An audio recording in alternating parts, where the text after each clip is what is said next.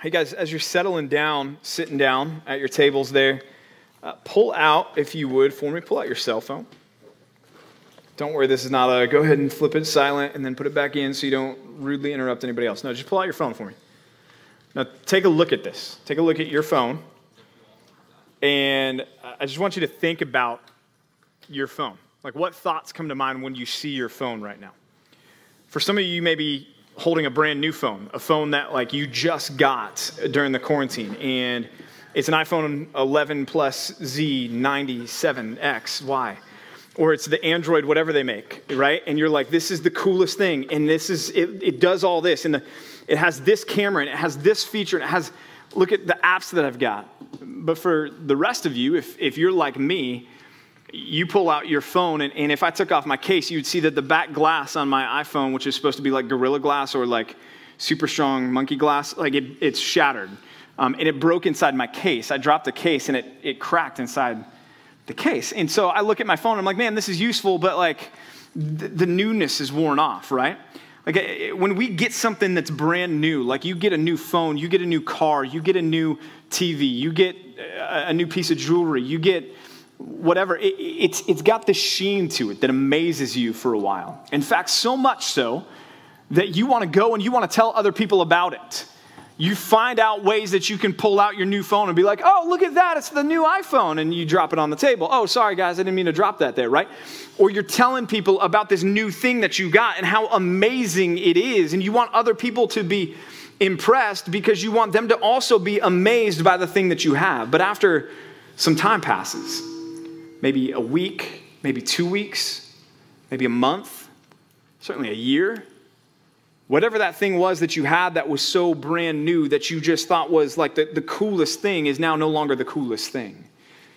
And what we want as human beings is we want the next thing that's amazing, the next thing that's awesome, the next thing that we're going to be able to be uh, amazed by and amaze other people with. And so we go out and we find the next gadget and the next piece of jewelry and the next TV or if we can't afford those, then we watch shows about people who can't afford them.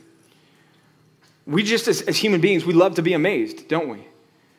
I mean, take ESPN, right? That, that network built its empire on the top 10 in SportsCenter. It built its, its empire on watching people do amazing things, and people watch day in and day out. I remember growing up when I was homesick from school, I would watch the same episode of ESPN SportsCenter like 17 times in a row. And I never got tired of it, even though I knew what was going to happen. I knew he was going to make the shot. I knew he was going to make the dunk. I knew the home run was going to leave the park. It still amazed me, right? We love to be amazed. Well, I'll never forget, I had a pastor at one point in time. His name is Rick Holland, and he came to speak at a, a summer camp, and he said this to us there. He said, Look, he said, Your goal in life, and this is what I've just been talking about, your goal in life is to be amazed. And that's true pretty much universally across the board of humankind, especially here in the United States. Our goal is so often in life, I want to be amazed. And Rick said this after that. He said, And Jesus is amazing. Your goal in life is to be amazed, and Jesus is amazing. See, that's where I, I, want us to, to zoom in and focus and land, not only tonight, but for the next three weeks before Move Up Weekend. And then we're going to start a series in Galatians, which Galatians is going to be all about Christ, right? And these next three weeks are going to be all about Jesus as well. Because here's the reality unlike your cell phone, there's nothing better than Jesus. Unlike the, the new TV that you got, or the new car that you're driving, or the new jewelry that you have, the, the sheen on Jesus never wears off. At least it shouldn't. See, Jesus will always be amazing. You're never going to be able to get to the place with Jesus where you're like, okay, it's old news now. I've moved on past Jesus. Now let's go deeper than Jesus. See, Jesus is eh, the deepest that we can ever go as believers in Christ, and we need to never graduate from Jesus. He is amazing. Your goal in life is to be amazed, and He is amazing. Think about Jesus, if you will, from the Bible. Matthew 14, He walks on water. Have you tried that recently? Mark 6, he feeds 5,000. Mark 4, again, he's back out on the boat, on the water. There's a raging storm on the Sea of Galilee. The disciples, who are seasoned fishermen, are terrified. And they wake Jesus up and they're like, Jesus, Jesus, we're, we're dying here. And Jesus stands up and he rebukes the waves, and the sea, it says, was immediately calm. Luke 9. He takes a few of his disciples up this mountain that's now called the Mount of Transfiguration. Why? Because that's what happened there. Jesus appeared before his disciples in his full glory, the radiance of his glory, and it drove his disciples to their face. And they hear this booming voice come from heaven that says, This is my son. Who's the this in that? Jesus. The Father saying, Jesus is my son with whom I am well pleased. The disciples are in awe and they're like, Rabbi, let's we're going to set up some tents here for you and Moses and Elijah. We just want to forget the other nine. It can be G- Jesus and us three, and, and we'll just camp out here for a while. John 11. What happens in John 11? We just read it recently in our daily Bible reading. Jesus shows up in this town called Bethany, and one of his friends was there named Lazarus. And Jesus had heard when he wasn't even there yet, he had heard, hey, Lazarus is sick. And then the Bible says something funny. It says that Jesus waited a few days. And Jesus shows up, and Mary and, and, and Martha, they come out to Jesus and they say, Jesus, if, if you had been here earlier, you could have done something and our brother wouldn't have died. And Jesus says, Don't worry about it. I've got it. That's my summary of what he says. And he goes, he says, Where's the, the tomb? Show me the tomb. And he goes to the tomb and they roll the stone away. And Jesus says, Lazarus, come out. And this guy who was dead for not three days, but it was the fourth day now, this guy was dead longer than the Jewish tradition held that the spirit hovers over the body so that no one could deny that this man was dead, walks out of the tomb. Luke 17, Jesus encounters 10 lepers. Right? We've got COVID 19 going on right now. Okay, the, think of, of, of lepers. They were just as contagious as somebody who has COVID 19. They were just as feared by the society. You see the reaction of, of the world right now to anybody who has coronavirus will think that when it comes to lepers. And Jesus encounters 10 of them and he heals them all instantaneously. Matthew 27, Mark 15, Luke 23, John 19. You know what happens there? Jesus goes to the cross. He goes to the cross. He's in the Garden of Gethsemane. He's betrayed by one of his followers with a kiss on the cheek. He's arrested. He's led off and, and imprisoned overnight. He spends the night in this cave after he was beaten and mocked by uh, Roman centurions. He spends the, the, the night in this pit. And then he's dragged out and he's brought before these two uh, world leaders at the time. He's brought before uh, Pontius Pilate and he's brought, before Caiaphas. And, and it, it, there's, there's a, a, back and forth. And, and finally, he's condemned to death on the cross and he's led away by people whose life he was sustaining because Colossians 1, which is our text, eventually says that in Christ all things hold together, and that included while he was on earth. So uh, Jesus is actively sustaining the very atoms that make up the men who are leading him to the cross. And they lead him to the place called Golgotha, to the skull, and they lay him out on the cross and they nail him to the cross, and he's lifted up into place and he suffocates to death over three hours while bearing the full weight of God's wrath against your sins and against my sins. But then we have Matthew 28, Mark 16, Luke 24, and John 20. And you know what happens there? Jesus walks out of the tomb. Jesus walks out of the tomb not because another person was outside, like with Lazarus, that said, Jesus, come out. No, no. Jesus took up his life again because he had the authority both to lay it down and to take it back up.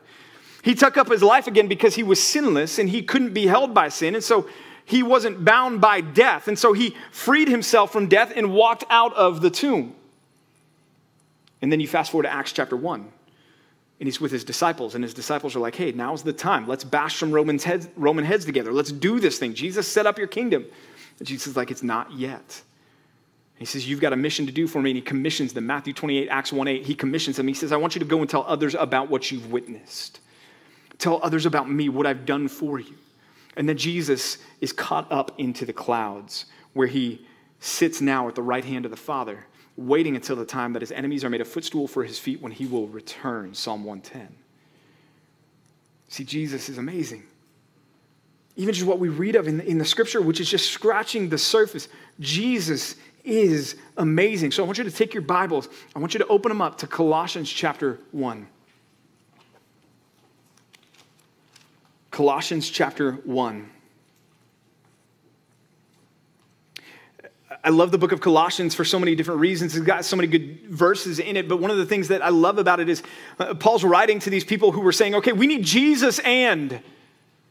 We need Jesus and these, these visions of, of, of spiritual, mystical things that, that are for the super elite, uber Christians out there. That's what you need, is you need these visions. And Paul's saying, no, no, no, no, you don't need that. You need Jesus. And then you had other people going, well, you know, there's these religious days that need to be kept and these festivals that need to be kept, and you need to keep them just so. And Paul says, no, no, no, you don't need that. You just need Jesus. And then there were others that said, you know what? Philosophy is the new gig in town. And so we need to be caught up in philosophy and we need to be able to argue with the philosophers and we need to know what their arguments are. And we need to make sure that we can contextualize, there's a word for you, uh, uh, our message of Jesus to, to jive with the philosophers. And Paul says, no, don't be taken captive by philosophy you need Jesus. But he opens with this amazing statement about Jesus. Colossians 1 15 through 20. He says this He is the image of the invisible God, Jesus is, the firstborn of all creation. For by him all things were created in heaven and on earth, visible and invisible, whether thrones or dominions or rulers or authorities. All things were created through him and for him. And he, Jesus, is before all things. And in Jesus, all things hold together. Jesus is the head of the body of the church. Jesus is the beginning, the firstborn from the dead, that in everything Jesus might be preeminent. For in Jesus, all the fullness of God was pleased to dwell, and through Jesus to reconcile to himself all things, whether on earth or in heaven, making peace by the blood of Jesus' cross. Paul starts out Colossians 1:15 he says he is the image of the invisible God. That's as far as we're going to get tonight. He is the image of the invisible God. The word for image there in the Greek is the Greek word icon. We've kind of grabbed it and we've brought it over into English as well. He is the, the image, the exact representation, the exact imprint of God. Photos amaze us, don't they, right? In fact, we like to look at photos in, in, nature. If you've ever been to the Grand Canyon, I got to go to the Grand Canyon last year for the first time. I'd never been before. I'd seen pictures of it, right? And, and you can be amazed by a photo, but there's something different about being there in person, isn't there? You can be amazed by a photo and say, wow, that's an amazing view. Look at the colors in this photo. Look at the, the, the rocks. Look at the height. Look at how low and how deep the, the river is in this canyon. Look at this. It's, it's, a, it's amazing. This is such a, a phenomenal photograph. But then you go and you stand there, and every single picture that you've ever seen all of a sudden pales in comparison. Well, when Paul says that Jesus is the image of the invisible God, he's not saying that he's like that photograph that impresses us from a distance, but when we really get to the real thing, we're disappointed with the photograph. That's not what Paul means. When he says that he is the image of the invisible God, he's, he's going deeper than that. He's saying that he is the imprint, he is the exact form, the same substance, the exact likeness of God the Father. Such that when you look at Jesus, you see God. See, if you come and you show me a picture of the Grand Canyon, I'm not going to go, well, yeah, this picture is the Grand Canyon. I understand that it's just a picture of the Grand Canyon, just a representation of the Grand Canyon. But see, y'all, when we look at Jesus, what we are seeing is we are seeing God in the flesh. Same substance, fully God. My twins, right? They look similar to one another. They're classified as identical twins, though if you ask my wife and I, we can tell them apart pretty easily. Some of you can too if you know them very well, but if you don't see them for a while, even our, our parents sometimes mix them up. They don't know which one's which. Why? Because they're identical twins. They look similar to one another. But here's the deal with, with twins, did you know that the identical element runs deeper than just their appearance, their physical appearance? Did you know my, my twins share the same exact DNA? Same. Their genetic coding is exactly identical from one to the other. You see, their similarities go deeper than just the surface. When I say that John is the image of Sam, I'm not just saying that physically they look similar, that no, there's an interior substance that's the same. Well, guys, on a much grander scale, that's what we're talking about with Jesus the Son and God the Father. That the Son of God is this substance, the same form as, as Paul puts it, the invisible God. See, if Paul was just talking about the exter- external, the exterior, then he wouldn't have said Jesus is the image of the invisible God, would he? Because that doesn't make any sense. Paul was driving deeper than that. He was saying that, that what you see in Jesus is what you see in God, that they are one and the same, that there's, there's no separation there, that they are exactly the same in essence and substance. Jesus is the image of the invisible God. Grab your Bibles, flip them back to Genesis chapter 1.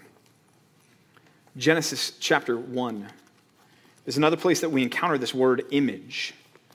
And it's in the act of creation.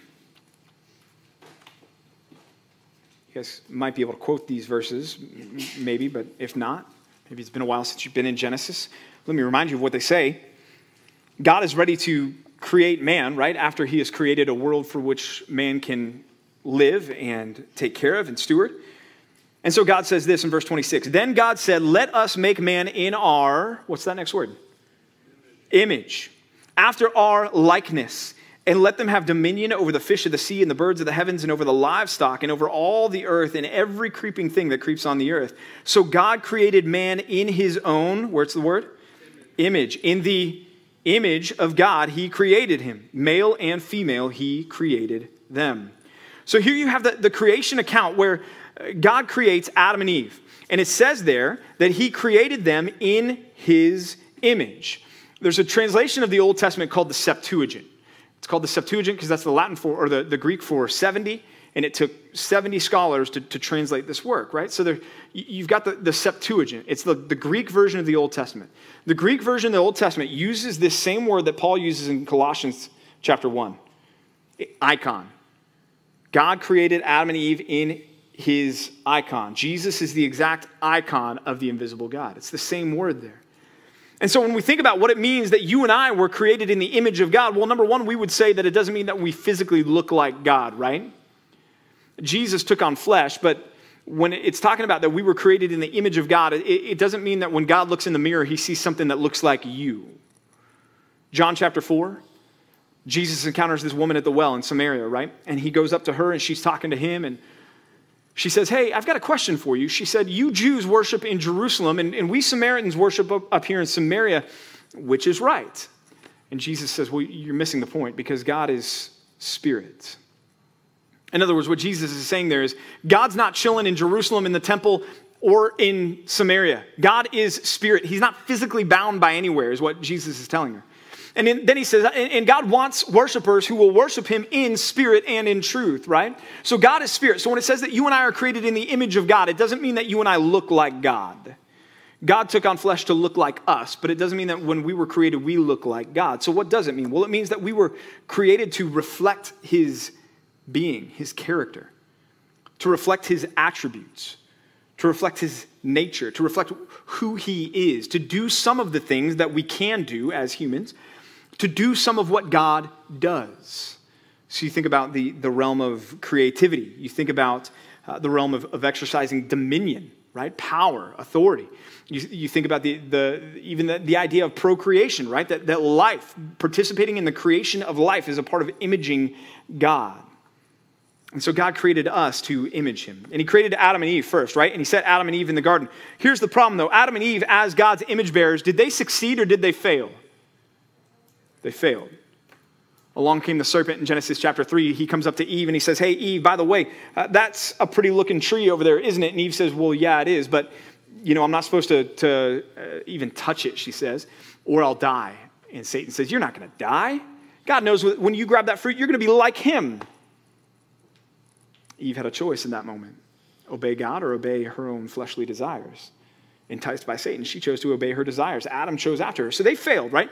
So then you have God create a people for himself, a people for his own possession. In the Old Testament, they went by the name Israel, right? And did Israel succeed in their mission to be God's image bearers, or did they fail? They failed, didn't they? God set them apart, called them to be a people for his own possession. And even from the time that they're leaving Egypt, they're already failing. They're grumbling against God. They're saying, God, it was better back in Egypt. We want to go back to Egypt. And then uh, God leads them out and they, they rebel against him. And now they're going to spend 40 years in the desert while everyone under the or over the age of 20 dies off. And then finally, they're going to enter the promised land. under Joshua. And then you've got this time of judges that follows where everyone's doing what's right in his own eyes and rejecting the, the, the, theocracy, the God as king over them. They're rejecting that. They're saying, No, God, we don't want that. Then they're saying, Give us a king like the nations. God gives them Saul. Well, Saul gives way to David. David and Solomon, things are going well for Israel. Things are, are pretty good at that point in time, but they're still failing to be his image bearers. You've got David and Bathsheba. The, the, the main representative of Israel is committing adultery and murder, right? So even in Israel's heyday, they're still struggling. And then after that, you've got Jeroboam and Rehoboam. You've got the divided kingdom. The kingdom splits. And then you've got this king was bad, good, bad, good, good, good, bad, bad, bad, bad. Until finally God says, I'm, I'm done. You're going into exile. Israel goes into exile. Right? And so Israel failed at being God's image bearer. Well, God created you and He created me. Psalm 139 talks about that. That He knit us together while we were yet in our mother's womb. That God formed your inmost, innermost substance and, and so intimate is God's knowledge of you and his creative power over you that it says that all of the days of your life to be lived were numbered before there was even yet one of them that's passed. Okay? So God created you and he created me and he created us to be his image bearers. Well, let me ask you a question and I'll ask myself and we'll all answer together. Have we succeeded or failed at being God's image bearers? We have failed. Yes? And Paul indicts that, right, in Romans, Romans chapter 3. For all have sinned and fallen short of the glory of God. See, when we sin, we fail to image God, to be his image bearers. And because we are born with a sin nature, we are born with a broken and shattered image from the start. But you see, wherein Adam and Eve failed, and Israel failed, and you and I failed, here's the, the good news that Paul's driving at in Colossians 1 Jesus didn't fail. He is the image of the invisible God perfectly, without fault, without failure, without sin, without def- defect, without anything that would detract from it. There's no mark or smudge on the image of Christ as he's imaging God. When you look at Jesus, you see God perfectly. Hebrews 1, verse 3. Hebrews 1, verse 3, the writer says, Jesus is the radiance of the glory of God and the exact imprint of his nature. His nature being fully God. And so the writer of Hebrews says, Jesus is the exact imprint of the full divine nature of God, meaning Jesus is fully God. And he images God perfectly. John 1 18. John 1:18 No one has ever seen God. This is Jesus speaking. No one has ever seen God or John is writing this. Sorry. The only God who is at the Father's hand, Jesus, Jesus has made the Father known. In the Greek there is Jesus has exegeted the Father. Jesus has explained the Father. Jesus has preached the Father to us to be able to understand him. Well, how can he do that? Because he's the perfect image. Because when we look at Jesus, we see God. See, the way that God designed you and I is that when creation looked to us, they would see God. But the fall destroyed all of that. See, the fall shattered all of that. But not so with Jesus. Jesus says in John 14, 9, When you see me, you see the Father. He who has seen me has seen the Father. We are one and the same. There is no distinction. It is when you see Jesus, you see God. So let's think about Jesus. We talked about his power earlier. Let's talk about some of the things that we see to, to uh, to, to magnify him as, as God as well. How about his compassion, right? Matthew chapter 8. Matthew chapter 8, again, Jesus comes up on a leper. And I go back to the lepers because, again, right now it's, it's just so tangibly applicable to us. Six foot social distancing over coronavirus, which, quite honestly, for most of you in the room, would probably not impact you much if you got it. Okay, leprosy. If you touched a leper, it's immediately contagious and you begin to take on this skin disease which there is no recovering from. And you're an outcast from society. And you have to go live outside. You have to leave your family. You have to leave the temple. It was spiritually devastating for a leper. There was no communion for a leper. Not communion, the bread and the, the, the, the grape juice that we take together, meaning no communion spiritually. You couldn't gather with other believers as a leper.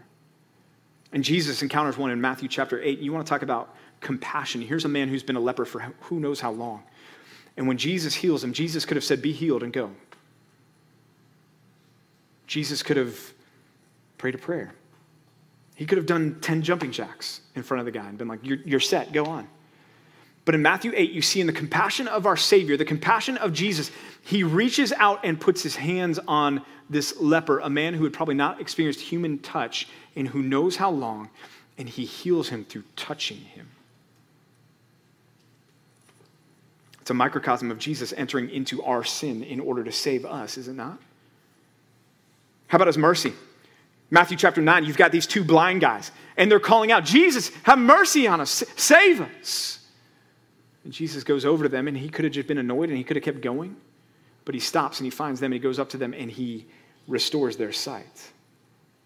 Again, you see the mercy of Jesus. The mercy of Jesus is the mercy of God. The compassion of Jesus is the compassion of God. How about Zacchaeus? About Jesus' grace? Here you have Zacchaeus in uh, Jericho as Jesus is going through the streets of Jericho, and Jesus, Zacchaeus is a wee little man, a wee little man was he. And he's like, dude, I've got to see Jesus. And so he runs up ahead and he finds the sycamore tree, right? And he climbs up in the sycamore tree, and Jesus finds him. And he says, Zacchaeus, come down because I want to go to your house for dinner. And Jesus enters into the life in the, the, the, the sinfulness of this man and, and reveals himself to Zacchaeus, bathed in grace, and gives Zacchaeus the offer of salvation and sees Zacchaeus restored and forgiven. And you see in the grace of Jesus the grace of God. How about the cross? You see the love of God in Jesus laying down his life for us. Greater love has none than this that a man lay down his life for another. You see the love of God and the love of Jesus on the cross. And then you see the holiness of God in the wrath that is poured out upon Jesus at the cross. The empty tomb, you see the power and the glory of Jesus.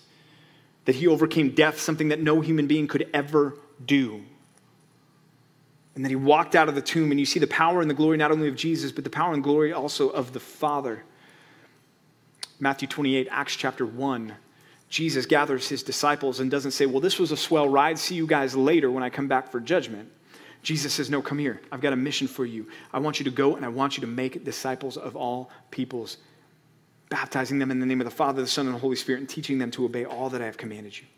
Jesus says, I want you to go tell others what you've seen because I want others to know about me so that they can be saved from hell. You see the, again, the compassion, you see the grace, you see the mercy, you see the desire that Jesus has that others would be saved. That is the desire that God has as well that others would be saved. And those others include all of us in this room here tonight. See, again, I, I mentioned this earlier. You and I were created in the image of God, but we failed in that. We failed in that. Our image was shattered at the fall for good, and then all you and I have done is just to confirm the fact that that's true in our sins. And so here's why the good news is that Jesus was the perfect image because Paul tells us so clearly in Romans Romans 3:20 by works of the law no human being will be justified in God's sight since through the law comes knowledge of sin. Here's what that means. There's no amount of obedience no amount of prayer, no amount of DBR, no amount of scripture memory, no amount of preaching, no amount of podcasting, no amount of small groups, no amount of accountability, no amount of church attendance, no amount of pleading or bargaining or weeping or anything else that can restore your image of God. It's shattered completely, and you cannot pick up the pieces and even begin to glue them back together. but we try so hard. And the good news is that you don't have to because Jesus is the perfect image. And here's the deal Jesus, as the perfect image, went to the cross and he died as a shattered image so that you and I can live again, restored in the image of God, waiting for the ultimate day when we can fully reflect his glory. Remember what we read with, I believe it was First John, when he says, When we see him, we will be like him in other words, we will be able to reflect the glory of God. See, Jesus died for you and took on your punishment for that shattered image. Jesus hung on the cross as though he failed, even though he didn't, so that you and I can live as though we didn't fail, even though we did. See, that's why it's such good news that Jesus is the image of God. And so here's point number one for you tonight is this trust in Jesus to do what we can't. Trust in Jesus to do what we can't.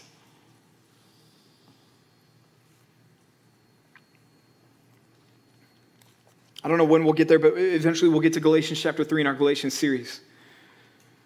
Galatians chapter 3, though, listen to, to verses 10 through 14.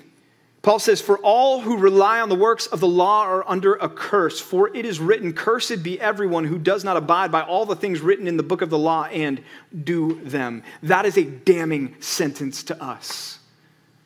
Because what Paul just said there is he said, You can't be good enough. You can't put the pieces of your image back together. You can't, you, your track record, I don't care how long your track record of obedience is, it's still not going to be enough. And if we're trying to, to be good enough by the law, which all of us at some point in time in our lives are, then we are under the, the curse of the law, which means that we are under the, the penalty of our sin, which is death and eternal separation from the goodness of God and the presence of the wrath of God. But Paul goes on, he says, Now it's evident that no one is justified before God by the law, for the righteous shall live by faith. But the law is not of faith. Rather, the one who does the law shall live by it. Christ redeemed us from the curse of the law by becoming a curse for us. For it is written, Cursed is everyone who is hanged on a tree, so that in Christ Jesus, the blessing of Abraham might come to the Gentiles, so that we might receive the promised Spirit through faith. You and I were all under the curse of the law, and Jesus became the curse for us. He did what we couldn't do. Romans 8, 3 through 4. For God has done what the law, Romans 8, 3 through 4. God has done what the law, weakened by the flesh, could not do by sending his own son in the likeness of sinful flesh for sin, he condemned sin in the flesh in order that the righteous requirement of the law might be fulfilled in us who walk not according to the flesh, but according to the Spirit. Paul's there saying, Look, if you're leaning on the law for salvation, the law can't save you. The law is weakened by the flesh. Whose flesh? Our flesh. It's not that there's a problem with the law, there's no problem with the law. The problem is with us. We fall short.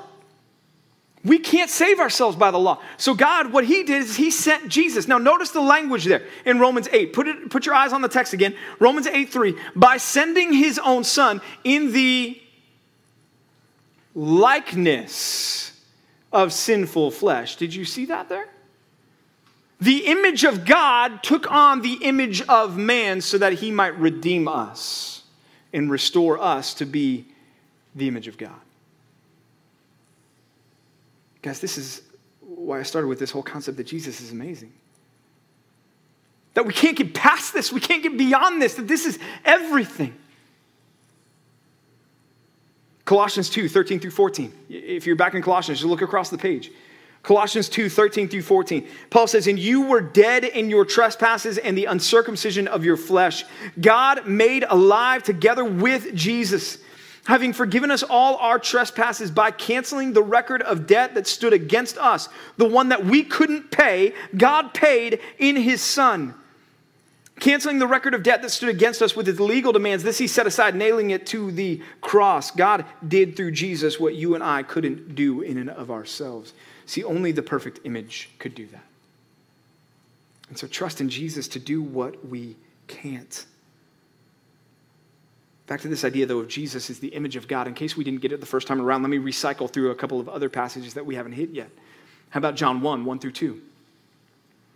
John 1, 1 through 2. In the beginning was the Word, and the Word was with God, and the Word, what's the next two words? Was God. So you've got the Word who's with God, so we can't say that this is just talking about the Father. This is somebody separate from the Father, but yet at the same time, the Word was God. And then in John 1:14 it says, and the word became flesh. So you've got the, the image of God coming after us. How about John 8:58? John 8:58. Jesus said to them, Truly, truly, I say to you, before Abraham was, what does he say next? I am. That did not make the Jews happy. Why not? Because Jesus was saying, Look, I, I existed way before Abraham. And some get angry and they're like, what, how, what are you talking about? You're barely even 30 years old. How can you say that you were before Abraham? See, they miss it. What he's saying here is he's God, he's eternal. But let's talk about another story in the Bible, another scene with Jesus. Mark chapter 2. You've got a, a, crowded house. In fact, this is Peter's house. I got to go see it when I was there in, uh, in Israel last year, Capernaum. And in Peter's house, Jesus has created such a stir already, so early in his ministry, that people are packing Peter's house here, mother in law's house. And it's so bad that, that people are literally overflowing out the door. Okay? Like they are they are pouring out the door of this house, just dying to get an ear on what Jesus is saying, because it says there that Jesus was preaching. And these guys who love their friend, and their friend is a paralytic, these guys hear that Jesus has healed people before. And so they pick up their buddy and they go to meet Jesus. And they go up to this house, and it says when they couldn't get in through him, they couldn't get near to him because of the crowd. So they're trying. they have got like the dude on the stretcher, and they're kind of looking for the, the fast pass lane, like at Disneyland when you're in a wheelchair and you can just bypass the crowds. They're looking for that with Jesus, and they can't find it. And they're trying to get in, and they can't get in. And so they go, We, we got to do something else. So these guys, they climb up on the roof, and they kind of put their ear to the, the roof and they listen for where kind of Jesus is in the, the house and they're shuffling along. Okay, it's right here. And they dig a hole in the roof, right? And they take their buddy on the pallet, which he must have trusted them a lot, and they lower him through the roof.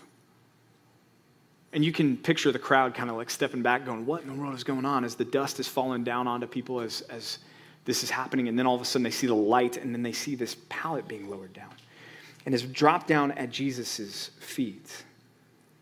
And then it says this verse 5 of Mark chapter 2. And when Jesus saw their faith, he said to the paralytic, Son, your sins are forgiven. Which must have been the most disappointing phrase that that paralytic had ever heard in his entire life. Why? Because what did the paralytic want to hear? What he hears later get up and walk, right?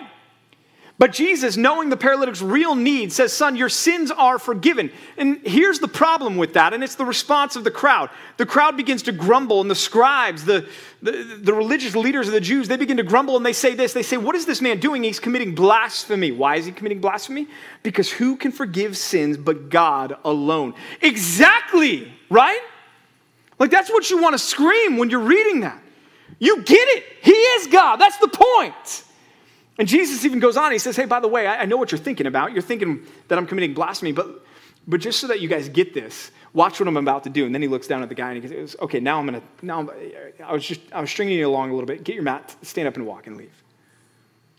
Because Jesus says it's, it's much easier for me to just tell him, Hey, dude, your sins are forgiven. But I'm going to validate my message. See, Jesus is the image of God. He is God. That's what I want you to see. That's, that's what we're driving at here. And here's the thing, guys we're back, right? This is the first time back together. And here's what I want to do this is a, a, a, fresh start for us here in this ministry in so many different ways. I mean, not only in, in at the end of June are we going to have this, this new crop of, of freshmen that are coming up, and there's going to be a lot of them. And I hope you guys are excited about that because they need to, to, to love you guys. You guys need to love them. And, and we want to we want to be just the, the, the church for them as they're coming up. But just, uh, just personally, just between us, just some family time. I, I, need to confess to you guys that I think I've done you a great injustice over the last two years that I've been your pastor. Because what I've been guilty of is I've been guilty of preaching moralistic sermons to you. I've been guilty of preaching sermons to you to puff you up and to make you know more. I've been guilty of, of preaching to you a, a checklist or laying burdens on you, maybe that God hasn't always laid on you. And so I need to ask your forgiveness for that. Because the chief thing that I've been guilty of is I've missed the point with you. The point of every single sermon is Jesus. It's Christ. Every single message should be about Jesus. Not be better, not be holier, not be cleaner, not stop this, stop that, do this, do that. That's an overflow of some of the application of a relationship with Jesus. But that's the key there is there needs to be a relationship with Jesus. The point of every sermon is Jesus. The point of every prayer is Jesus. The point of every song is Jesus. He alone is the image of the invisible God. He alone died for us to restore us. He alone did what we couldn't do. Jesus did. This is why Paul says this in 1 Corinthians chapter 2. Maybe you're balking at that a little bit and you're going, what? Ah, Pastor, I don't know about that because we need to preach the other things too. And it's important to preach on sanctification. Yeah, I agree, but that's an overflow of your relationship with Jesus. Listen to what Paul says here. 1 Corinthians 2. And when I came to you, brothers, I did not come proclaiming to you the testimony of God with lofty speech or with wisdom, for I decided to know nothing among you except Jesus Christ and Him crucified. And I was with you in weakness and in fear and in much trembling. And in my speech and my message, they were not plausible words of wisdom, but in demonstration of the Spirit of power, so that your faith might not rest in the wisdom of men, be it mine or your own, but in the power of God. You see, you have one of the greatest missionaries that ever lived that said, Look, I'm interested in preaching to you about one thing and one thing alone, and that is Jesus. He is the point of everything. Point number two tonight is this live with, for, in Jesus. Live with, for, and in Jesus. Have that relationship with Christ. Paul understood there was nothing more amazing than Jesus. He understood that he was doing no good moralizing his hearers if he wasn't ensuring that they had a relationship with Jesus. Paul loved Jesus. Listen to him in, in Philippians chapter 1, verses 15 through 26. Paul's writing this from a prison cell. Philippians 1, 15 through 26. Paul says, Some indeed are preaching Christ from envy and rivalry. In other words, Paul had people that were like, I'll show that apostle Paul. I'm going to preach Jesus more than he does. I'm going to preach Jesus better than he does. And he's going to hate it. And Paul's like, Yeah, I've heard those rumors that people are out to get me. And so they're preaching Jesus. He's like, Let them. He goes on to say, the latter do it out of love, know that I'm put here in prison for the defense of the gospel. The former proclaim Christ out of selfish ambition, not sincerely, but thinking to afflict me, to harm me in my imprisonment. Verse 18, what then? Only that in every way, whether in pretense or in truth, Christ is proclaimed, and in that I rejoice. So Paul's like, I don't care if they're out to get me. If they're are they preaching Jesus? Yes, let them. Let them be more famous than me. Let them be more popular than me. Let them get a, more followers than I have. As long as they are preaching Jesus and people are being saved and lives are being changed, who cares? Good on them. I'm going to rejoice in that. Yes, and I will rejoice, for I know that through your prayers and the help of the Spirit of Jesus Christ, this imprisonment will turn out for my deliverance, as it's my eager expectation and hope that I will not be at all ashamed but that with full courage, now as always, Christ will be honored in my body. What did Paul want? He wanted Christ to be honored in his life, whether by life or death. Let me live Christ. Kill me, Christ. Because then he says this you know the verse for me to live is Christ, and to die is gain. The greatest systematic theologian ever to walk the face of the planet, the Apostle Paul, says, For me to live is Christ. is Jesus. Everything is Jesus. He said, if I'm to live on in the flesh, that means fruitful labor to me, yet which I shall choose, I cannot tell. I'm hard pressed between the two. My desire is to depart and be with Jesus, for that is far better. But I'm going to hang out here for a little while longer, guys. That's my paraphrase, because it's more necessary for you. Convinced of this, I know I will remain and continue with you all for your progress and joy in the faith, so that in me you may have ample cause, to glory in Christ Jesus because of my coming to you again. Do you see how consumed with Jesus Paul was? And we think that's too soft and squishy. To hear, oh man, we should love Jesus more. Oh, don't, say, don't tell me that, man. Give me my systematic theology. Give me my five points on how am I supposed to love Jesus more.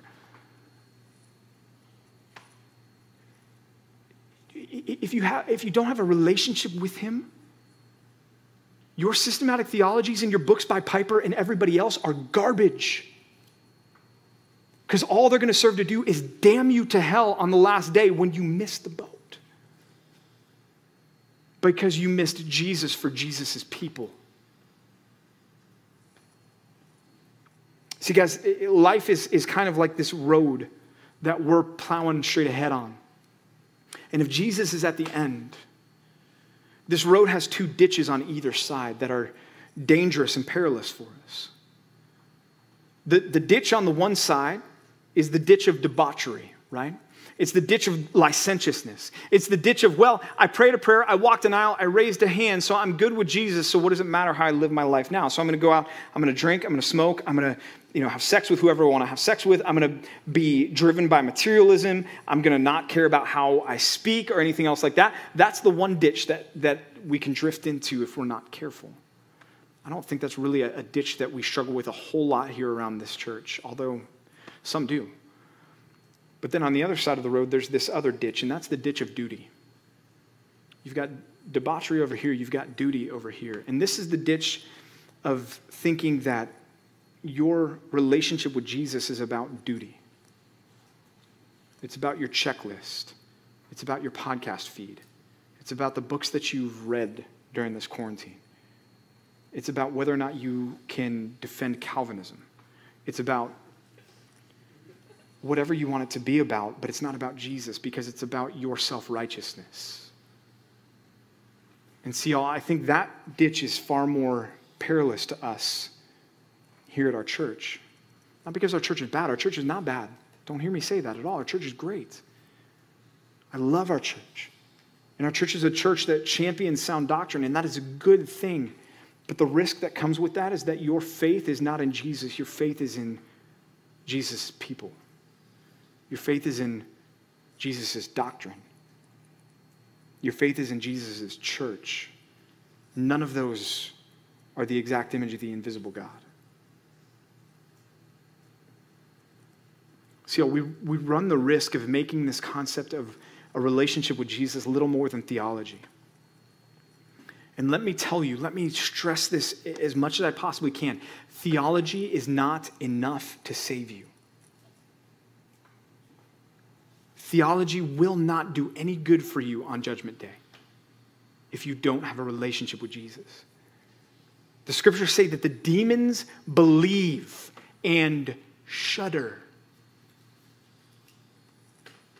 The demons saw Jesus coming in the Gospels and they cried out, What have we to do with you, Holy One of God? The theology of the demons was way more advanced than the theology of the disciples. In fact, let me ask you when's the last time that your theology, your knowledge of God, your study of God led you to tremble about Him? There are plenty of people in hell with an amazing theology. They missed Jesus, though. For Paul, Jesus was everything. He was life, he was salvation, he was Uh, uh, uh, astounding. I mean, he radically transformed this guy that was the leading persecutor of the church to make him the leading missionary of the church. Paul said this in Romans chapter 1, verses 1 through 6. Paul says, Paul, a servant of Christ Jesus. He's even, even his identity, he's like, Who am I? I'm a slave to Jesus. You want my resume? Go read Philippians chapter 3 and find out what I think about my resume. But you want to know who I am? I am a slave of Christ Jesus, called to be an apostle, a messenger for Jesus, set apart for the gospel of God, Jesus' message, which he promised beforehand through his prophets in the Holy Scriptures concerning his son so Paul's saying, My life is all about his son, the Father's son. It's all about Jesus, who was descended from David according to the flesh, was declared to be the Son of God in power according to the Spirit of holiness by his resurrection from the dead, Jesus Christ our Lord. He goes on, he says, My call is to bring about the obedience of faith for the sake of Jesus' name among all the nations, including you who are called to belong to Jesus Christ. Paul got it. See, Paul understood what it is to, to live with, for, and in Jesus. And guys, my fear is that we're going to turn Jesus into the mascot of Christianity. My fear is to look at Jesus like we might look at that picture of the Grand Canyon and be like, oh, yeah, that's nice. And be waiting for something better. There's nothing better than Jesus. I fear preaching more moralistic sermons to you. I fear missing the point. Guys, I, I fear a sterile, cold Christianity for us, where we're just going through the motions because we don't know what else to do because we've grown up in church and our parents always brought us to church, so we should continue going to church. And we're going to marry somebody who went to church, and we're going to have babies that are also going to go to church, and we're just going to keep doing this church thing. But we really, why am I doing this? I fear a Christianity that's all doctrine and no devotion. But most of all, what I fear for, for people is I fear that Christianity that says, I know you, Jesus. That's headed for Matthew 7, where Jesus is going to look at you on that last day and say, Yeah, but I never knew you. Towards the end of his life, Paul wrote one, one more letter to Timothy, 2 Timothy chapter 1. And he's writing to Timothy and he's trying to encourage Timothy. And he says this He says, Therefore, do not be ashamed of the testimony, Timothy, about our Lord, nor of me, his prisoner, but share in the suffering for the gospel by the power of God who saved us and called us to a holy calling, not because of our works, but because of his own purpose and grace, which he gave us in Christ Jesus before the ages began and which now has been manifested through the appearing of our Savior Christ Jesus, who abolished death and brought life and immortality to light through the gospel, for which I was appointed a preacher and an apostle and a teacher, which is why I suffer as I do. Paul was in prison and he was facing death. Church history records for us that Paul was actually executed, beheaded under the reign of Nero. That's coming. Because later in this letter, Paul knows it's coming. He says, Look, I fought the fight. I finished the race. I'm being poured out as a drink offering, and I know there's stored up for me the crown of righteousness, which all who love his appearing will also receive. And so Paul's going, I know that my life is almost over, Timothy. He's not saying what he said in Philippians. When he was telling the Philippians, look, I know I'm going to be delivered, even though I'd rather go to be with Jesus, I got to stay around for you guys. He's not saying that anymore. He's like, Timothy, I know the end is near. He's in a prison under Nero's reign. Nero was horrific to Christians, humiliating them, embarrassing them, tarring them, lighting them on fire in his garden to light the, his, his nighttime parties. But Paul said, I'm not ashamed. And now here's what I want you to see as we begin to wrap up. He says, But I am not ashamed, verse 12. For I know, say that next word out loud. For I know, you guys aren't there. I didn't tell you to go there. That's my fault. Here it is. You want him to say, What I have believed.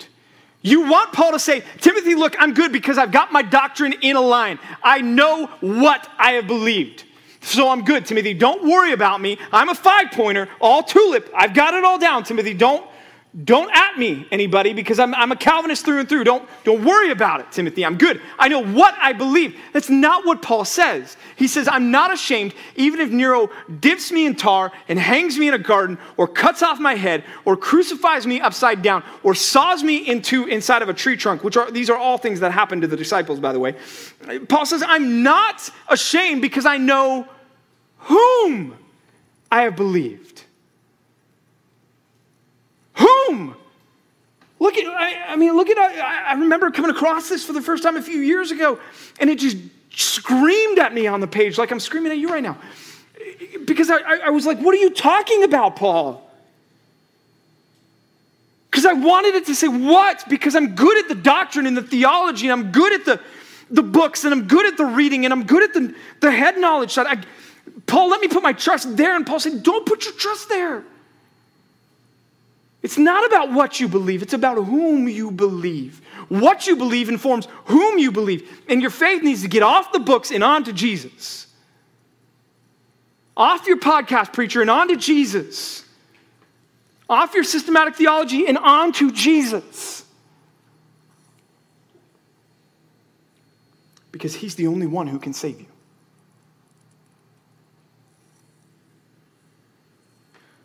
Again, that statement your goal in life is to be amazed, and Jesus is amazing.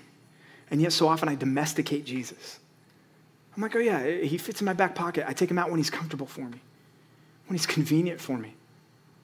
I'll, I'll take him out a little bit more around Christmas time and Easter time, but you know what? Most of the time, like, I'm, I've, I've got a comfortable Jesus. Jesus doesn't want to be a comfortable Savior for you. Jesus wants to be your Lord. Jesus wants you in a relationship with Him. John Newton once wrote a poem called What Think Ye of Christ? Don't worry, I'm not going to read a long poem. This is two lines.